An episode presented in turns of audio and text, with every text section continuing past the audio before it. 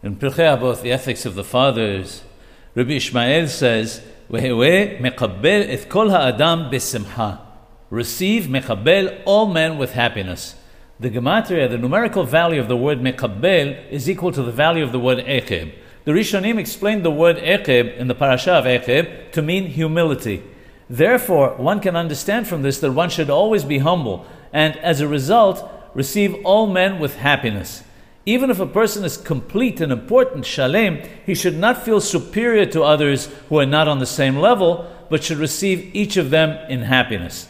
The last letters of the names of the Aboth, which are Abraham, Yitzhak, Yaakov, and Yisrael, also spell the word mekabel, to receive. We who are their children must therefore also receive everyone with happiness.